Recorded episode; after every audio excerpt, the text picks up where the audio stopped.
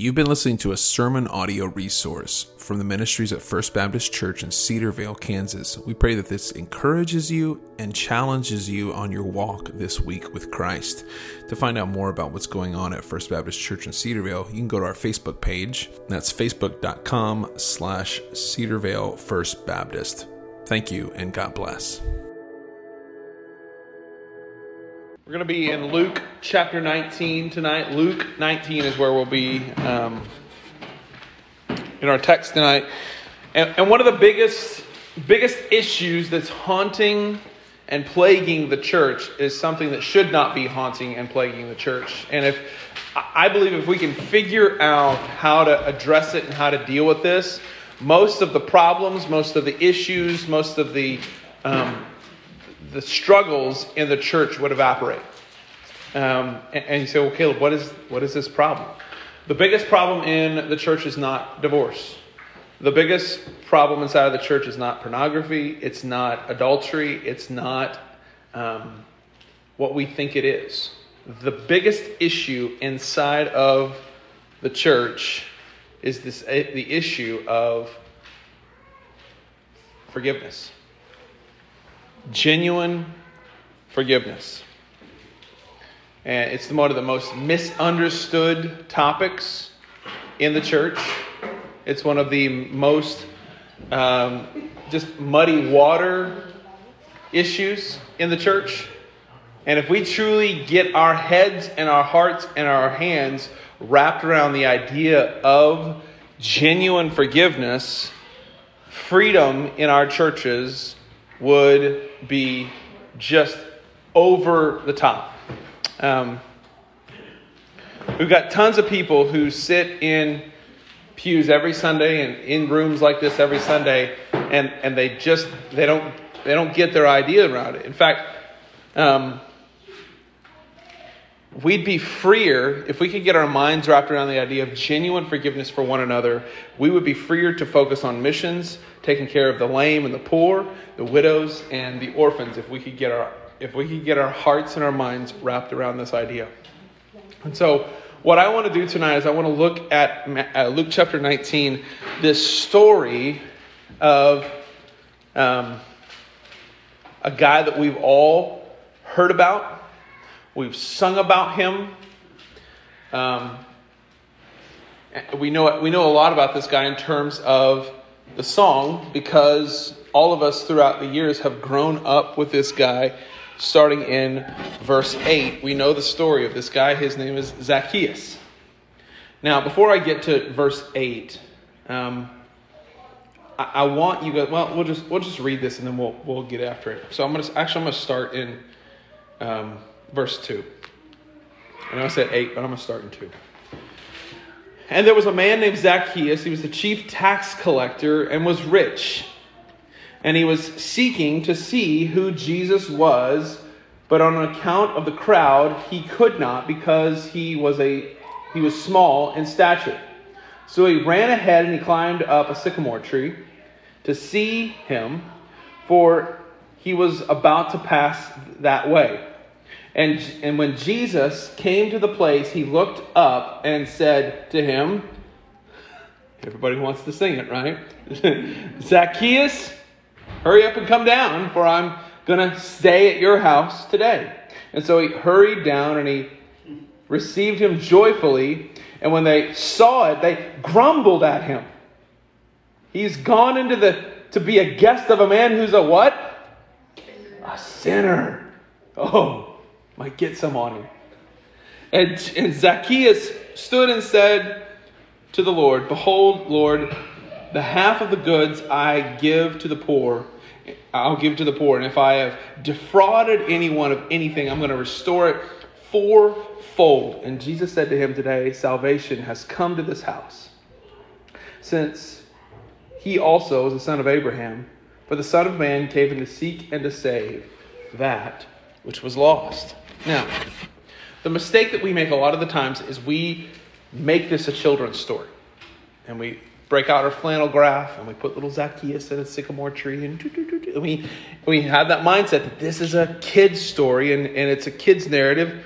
And that's a mistake that we can do because this is not just a children's. Is it something we should tell our kids? Absolutely. But the, this story has massive implications for adults as well as children. So I, I want us to, to, to dive a little bit into Zacchaeus' story. This guy, I mean, it says here what? He was a chief tax collector. So I, I want you guys to understand who he was. In the eyes of the common man, he was a traitor to Israelites. He was a he was a man who had sold out and he was a tax collector for the Roman government.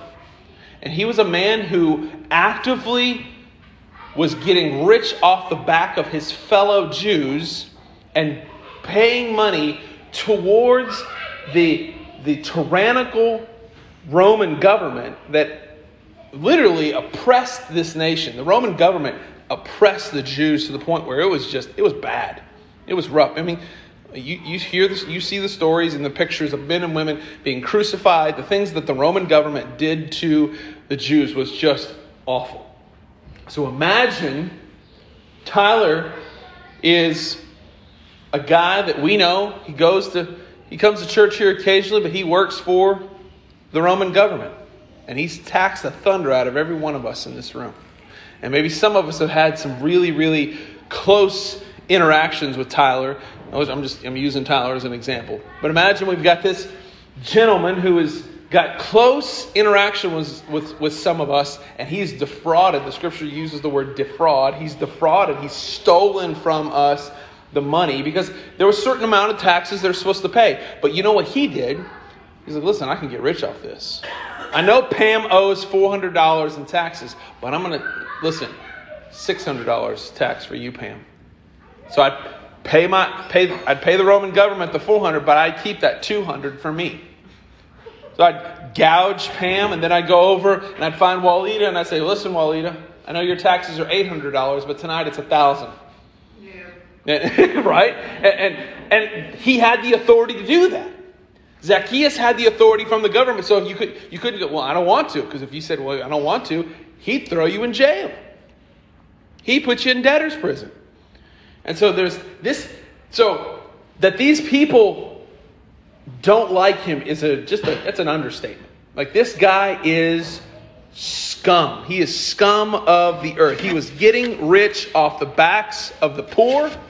Sounds a lot like something else that's going on in Washington, but that's another sermon for another day. We'll just move on. But Zacchaeus, Zac- Zacchaeus, you got armpit sweat there, honey? Sorry. Stick to the notes.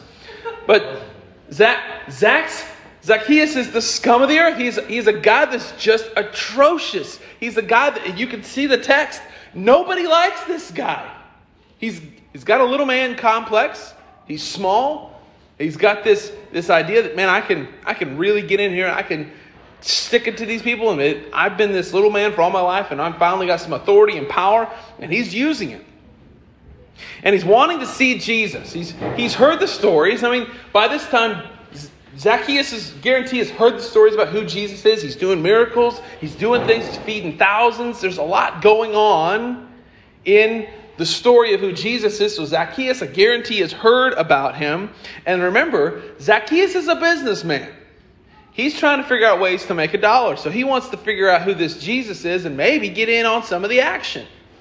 Maybe get in and maneuver and figure out what's going on.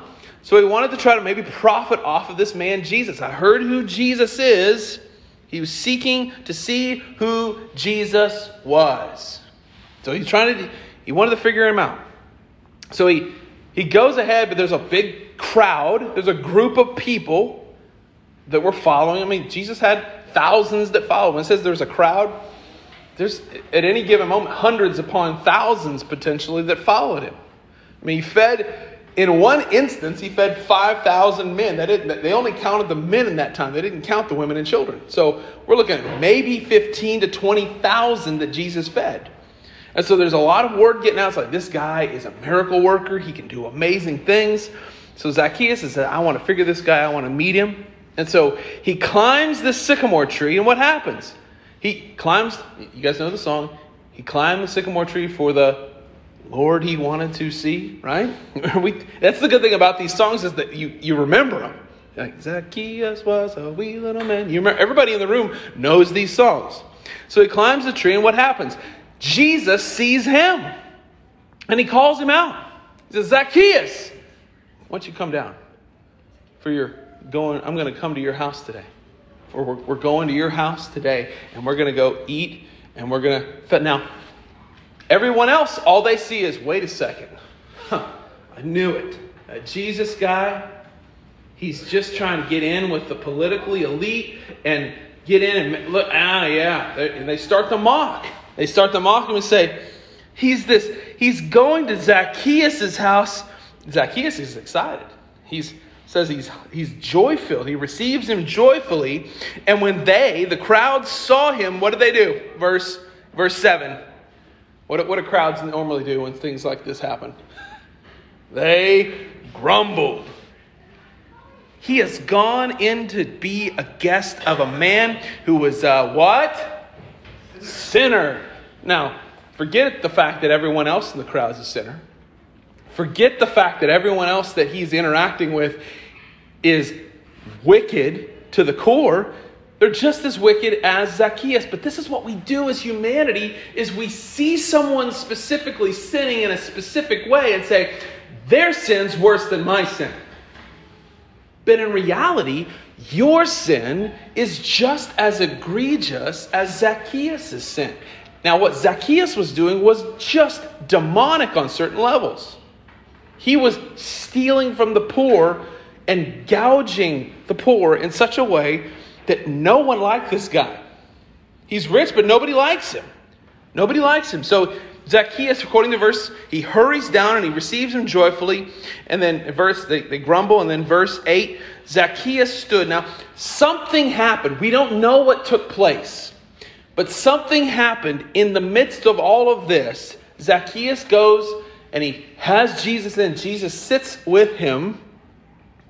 And as a result of this, something happens. Jesus, look, look at this. What I want you guys to see here is that Jesus loves sinners. He, is came, he came and to, see, to seek and to save, and he wants to be around them. He's not concerned with, oh, I might get some on me. He's, he's going to go in and he's going to engage sinful men and women with the gospel. And as a result of Jesus going into Zacchaeus' house, what happens? Obviously, sin was recognized in Zacchaeus. Zacchaeus understands and realizes he's a sinner. He understands and he repents of his sin. And as a result of this, forgiveness is handed out and, and reconciliation was made.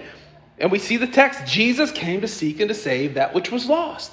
So imagine what took place here. Zacchaeus has got a good business model going on in his own personal life. He's making a lot of money. He interacts with Jesus, and what happens? Zacchaeus stood and said to the Lord, Behold, Lord, that's capital L, so he's recognizing Jesus for who he is. The half of my goods I will give to the poor. So this is this is on top of this isn't what he's stolen. His his own personal possessions. He's like, listen, half of my goods that I have, I'm giving them away to the poor. Half of my money that I have, I'm giving to the poor. Half of the goods that I have, I will give to the poor. And if I have defrauded anyone of anything, I will restore it. Not just a little bit, but I'm going to go back and I'm going to repay them fourfold.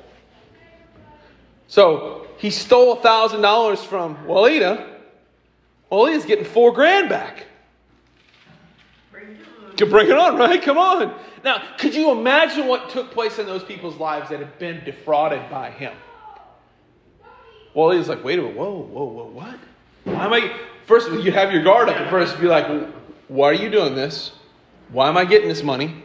You'd be you'd be cautious, but man, the more you interact here and see what's going on, what does Jesus say? Today, salvation has come to this house.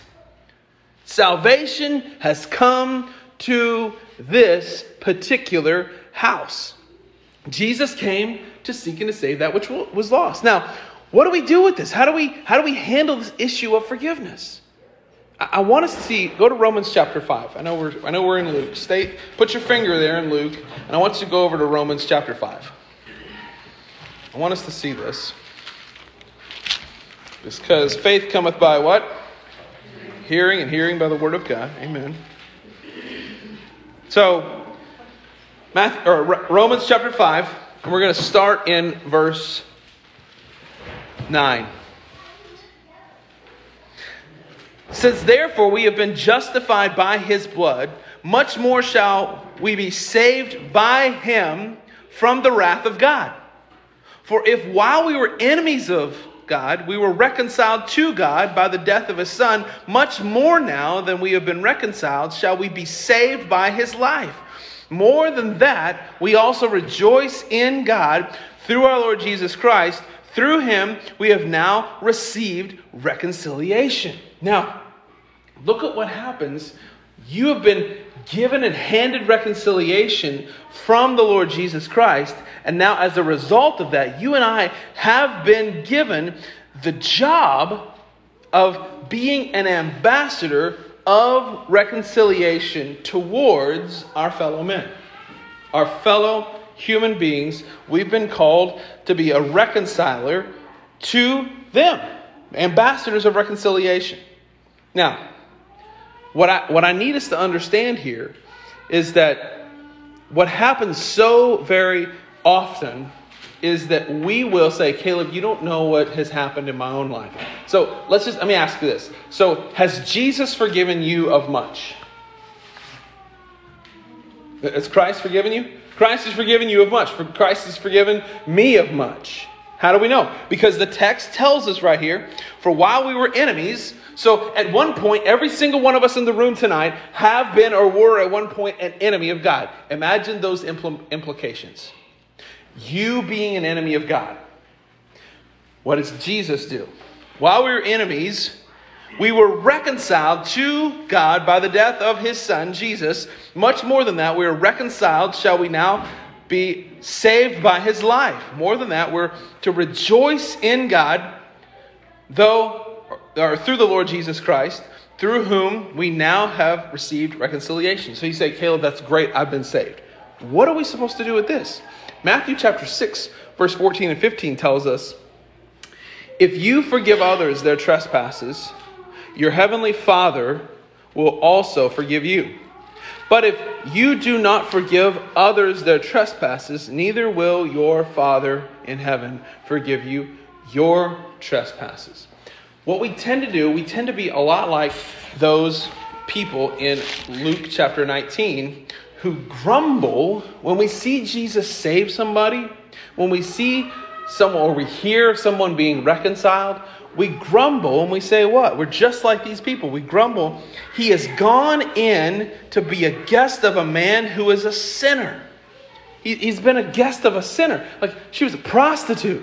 Like, think about the people that Jesus came to seek and to save. Think about the people that got redeemed prostitutes. I mean, think, of the, think about the woman who had been caught in adultery.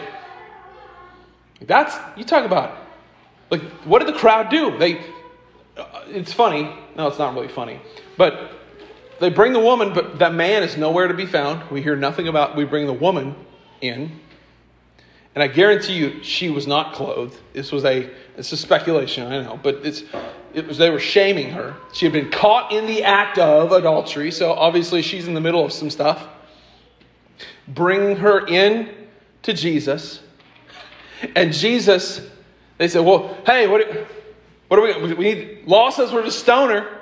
She's been caught in adultery. We need, to, we need to throw some rocks at her. Jesus has every right to pick up a rock and throw it at her. Amen? Has every right to destroy this woman. He bends down in the dirt. The scripture says he writes in the dirt. We don't know what he wrote. Theologians, some people say that maybe he was writing all these people's sins in the dirt that are watching. I don't know. This is just speculation. But he writes something in the dirt. And he says, Those that are without sin, you throw the first rock, you throw the first stone. And the scripture says, slowly they leave. They leave. They leave. They leave. They leave. And all that's left is her and Jesus, the guy that has the right to crush her. Says what? He looks up at her and he says, Hey, where's everybody gone? Because they've all left. She goes, well, No one's condemned you. I'm not going to condemn you either. Now, he does tell her, Go and sin no more. He doesn't excuse her sin. He doesn't say, Well, you know what? I know the urge to merge. I get it. I get it. He doesn't, he doesn't say any of that. He just says what? He looks at her he says, Listen, go and sin no more. Don't do it again. Listen, don't do this again. I'm not going to condemn you, but don't go, don't keep doing it. Just go and sin no more. Jesus didn't, Jesus forgives. He came to seek and to save that which was lost. Think about all the men and women that Jesus redeemed and reconciled. Who had the biggest problem with this? The religious elite. They hated it because, man, he's reconciling and redeeming these common folks. And he even saves a couple, he even redeems some religious folks. Nicodemus. The story of Nicodemus. Remember, he meets with him in the, in the dead of night. What is this thing? What are we doing? He goes, You got to be born again. He goes, What? I got to enter my mom's womb and come out again? I got to go in and come back? No, no, no, no, no. That's not what he's, Jesus is saying. You got to be born again. We've got to be born not of this world, but born of the Spirit. And so Jesus, he's, he's doing some different things here. Jesus says if you want to for, be forgiven, you have to extend forgiveness to others.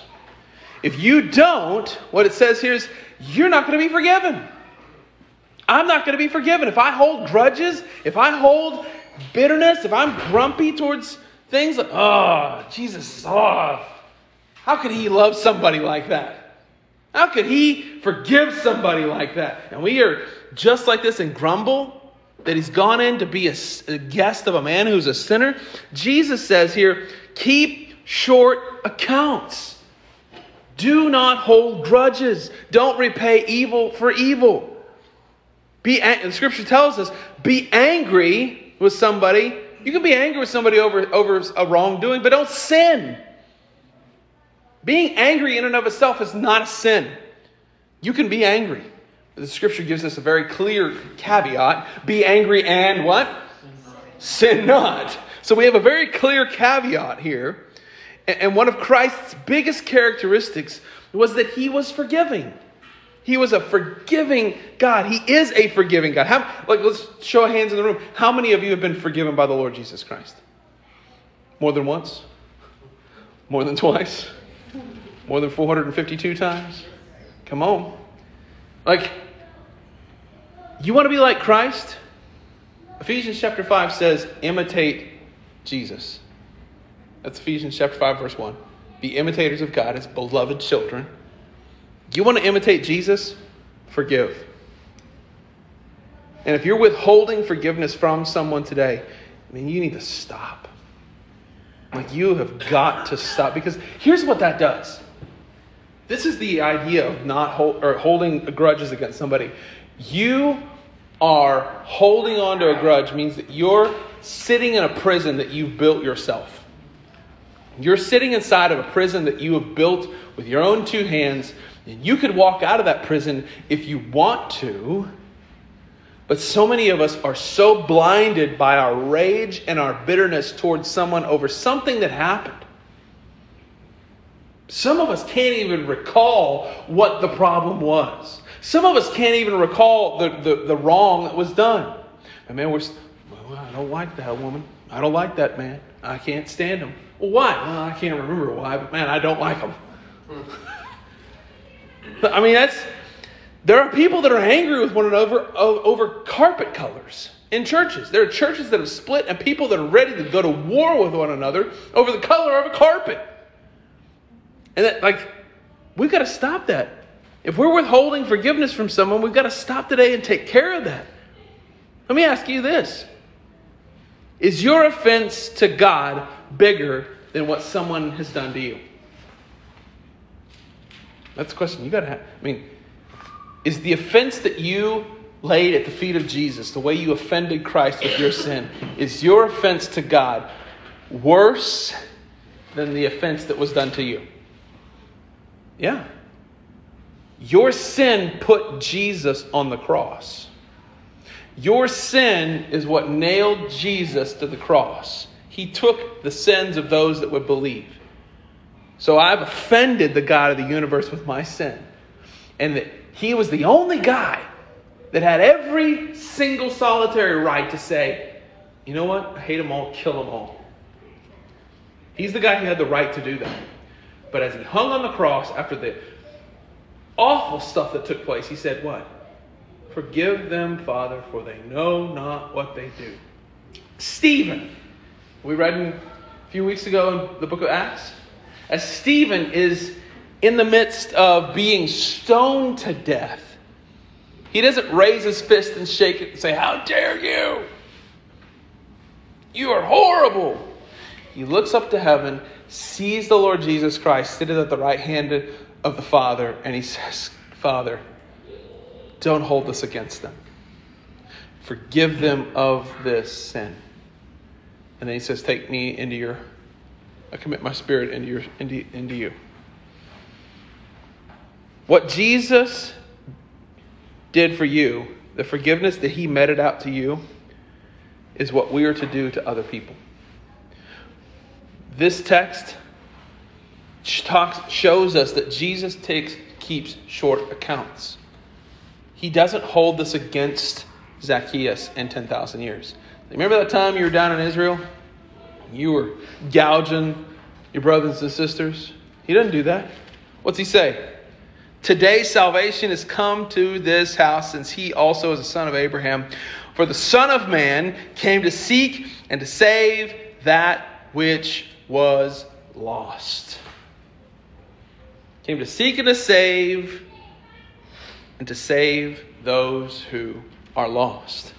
Has Jesus saved you? Then you, as a believer, have an obligation, according to the Word of God, to forgive those who have done wrong to you. In fact, Matthew chapter 5 gives us a very clear indicator here.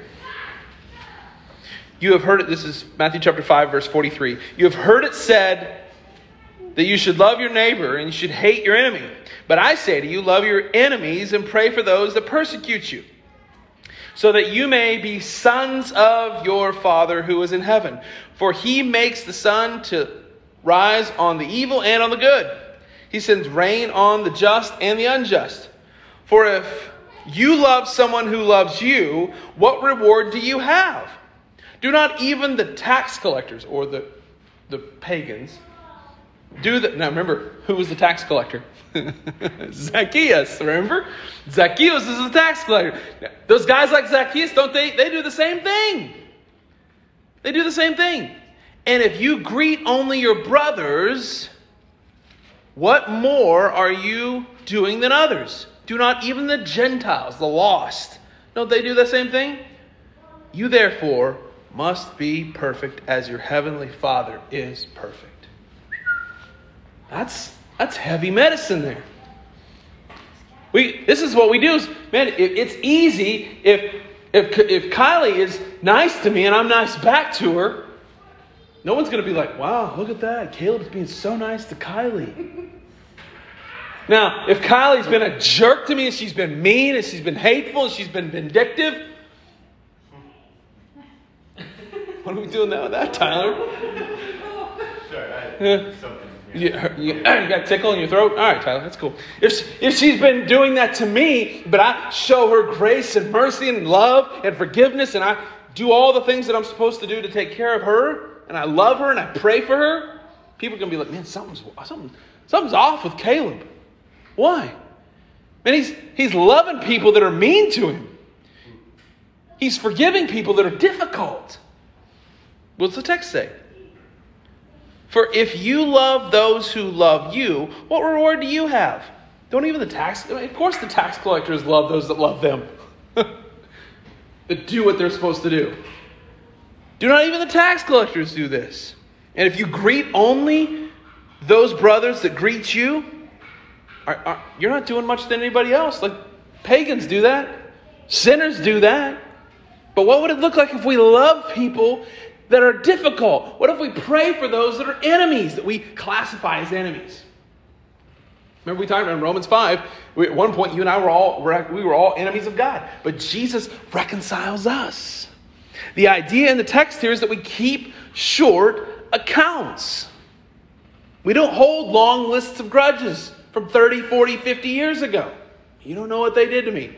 I don't want to, listen, I'm not trying to lessen what someone did to you, but I'm trying to make you understand that in the, the corridors of eternity, what someone does to you in the moment will not have eternal consequences for you. What, now, it might for them if they don't repent. But in the, what, the, what the text say this morning? That our light momentary afflictions are preparing us for something. This weight of glory that is going to be unimaginable. We're just going to have our, like, we aren't even going to be able to just handle it. It's going to be so intense. It's going to be amazing. So the idea here is to love those who are unlovable. Pray for those that you don't want to pray for. Extend forgiveness to those that you don't want to extend forgiveness to. And I know that this is difficult. I, I get it. Forgiving people that have wronged you, that's tough. Because some maybe they might deserve it. They might genuinely deserve it. But what did you genuinely deserve? You just genuinely deserve the wrath of God. But how many of us got the mercy of God instead? When we came to him and said, Jesus, I'm sorry that I've offended. I'm sorry that I've broken your law. I'm sorry that I have done this in your sight. Please forgive me. The scripture promises us that he will forgive us. And so the idea here is, yeah, you know, you've heard it said love your enemy or love your neighbor, but you don't have to hate, you don't have to love your enemy. Jesus comes in and turns the whole thing upside down. This is why Jesus was killed. This is why Jesus, because Jesus came in and he flipped the establishment on its head and said, Listen, I know you've been de- being taught this crazy stuff for generations, but I'm telling you, love your enemies. Oh, I don't like that one. I like the other one where I could beat my enemy up, take him to debtor's court. I mean, Jesus went as far as say, Listen, if you got a brother or sister and you've got a court dispute, don't sue them. Jesus even goes as far as says, don't sue your brother and sister in Christ. I didn't say it, Jesus did. Like that's that's big medicine for people because sometimes we, man, that's that's big stuff, right? For if you do, if you love those who love you, what reward do you have? You don't really have one. So this idea that Jesus came to seek and to save that which was lost, that's all of us. And Shame on us, on us if we have been like these people in Luke chapter 19 that grumbled about Jesus saving somebody that we didn't think could be saved. And don't think that that's new because it's not. They had a in the in the New Testament and uh, there was this moment where a bunch of Gentiles get saved and the Jews are going, "Wait a second. This can't be right. These Gentiles can't get saved." And so they have a special business meeting in church to discuss whether or not Gentiles can be saved. And they go back and forth and have a business meeting about this. And after extensive information from the apostles, they can be like, well, I guess so. Jesus can save whoever Jesus wants to save. And that's the truth. Jesus can do whatever Jesus wants because he's a king and he doesn't have to ask for permission to do anything from any of us. He can come and he can take over and promise he's it's coming and he will take over. It's it's coming sooner rather than later. Jesus will take over. So my hope for us tonight is, man, if you're if you've held onto a grudge for years, tonight could be the night that you just let go. Just let that thing go and say, okay, God, I'm done. And then just call. Send him a text. So listen, I forgive you.